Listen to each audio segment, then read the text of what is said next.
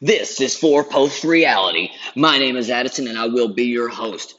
Starting, um, whatever today is, June 1st or June 2nd, depending on when I get this recorded. I will be bringing you with my co host at some points in time, my son, Fly Time. We will be bringing you the best action packed podcast and conversation that is possible for the wrestling world, also for the political world, and everything else. Obviously, my son's just a little bit young, so on the political statements and all those things, it will be just me doing those podcasts. Now, when it is the wrestling, by all means, my son Time is really uh, educated in the game, so we'll be bringing you not only the opinion and perspective of a 33 year old, but also of a 12 year old, so we can all mix ideas and see what a child likes as opposed to the adult.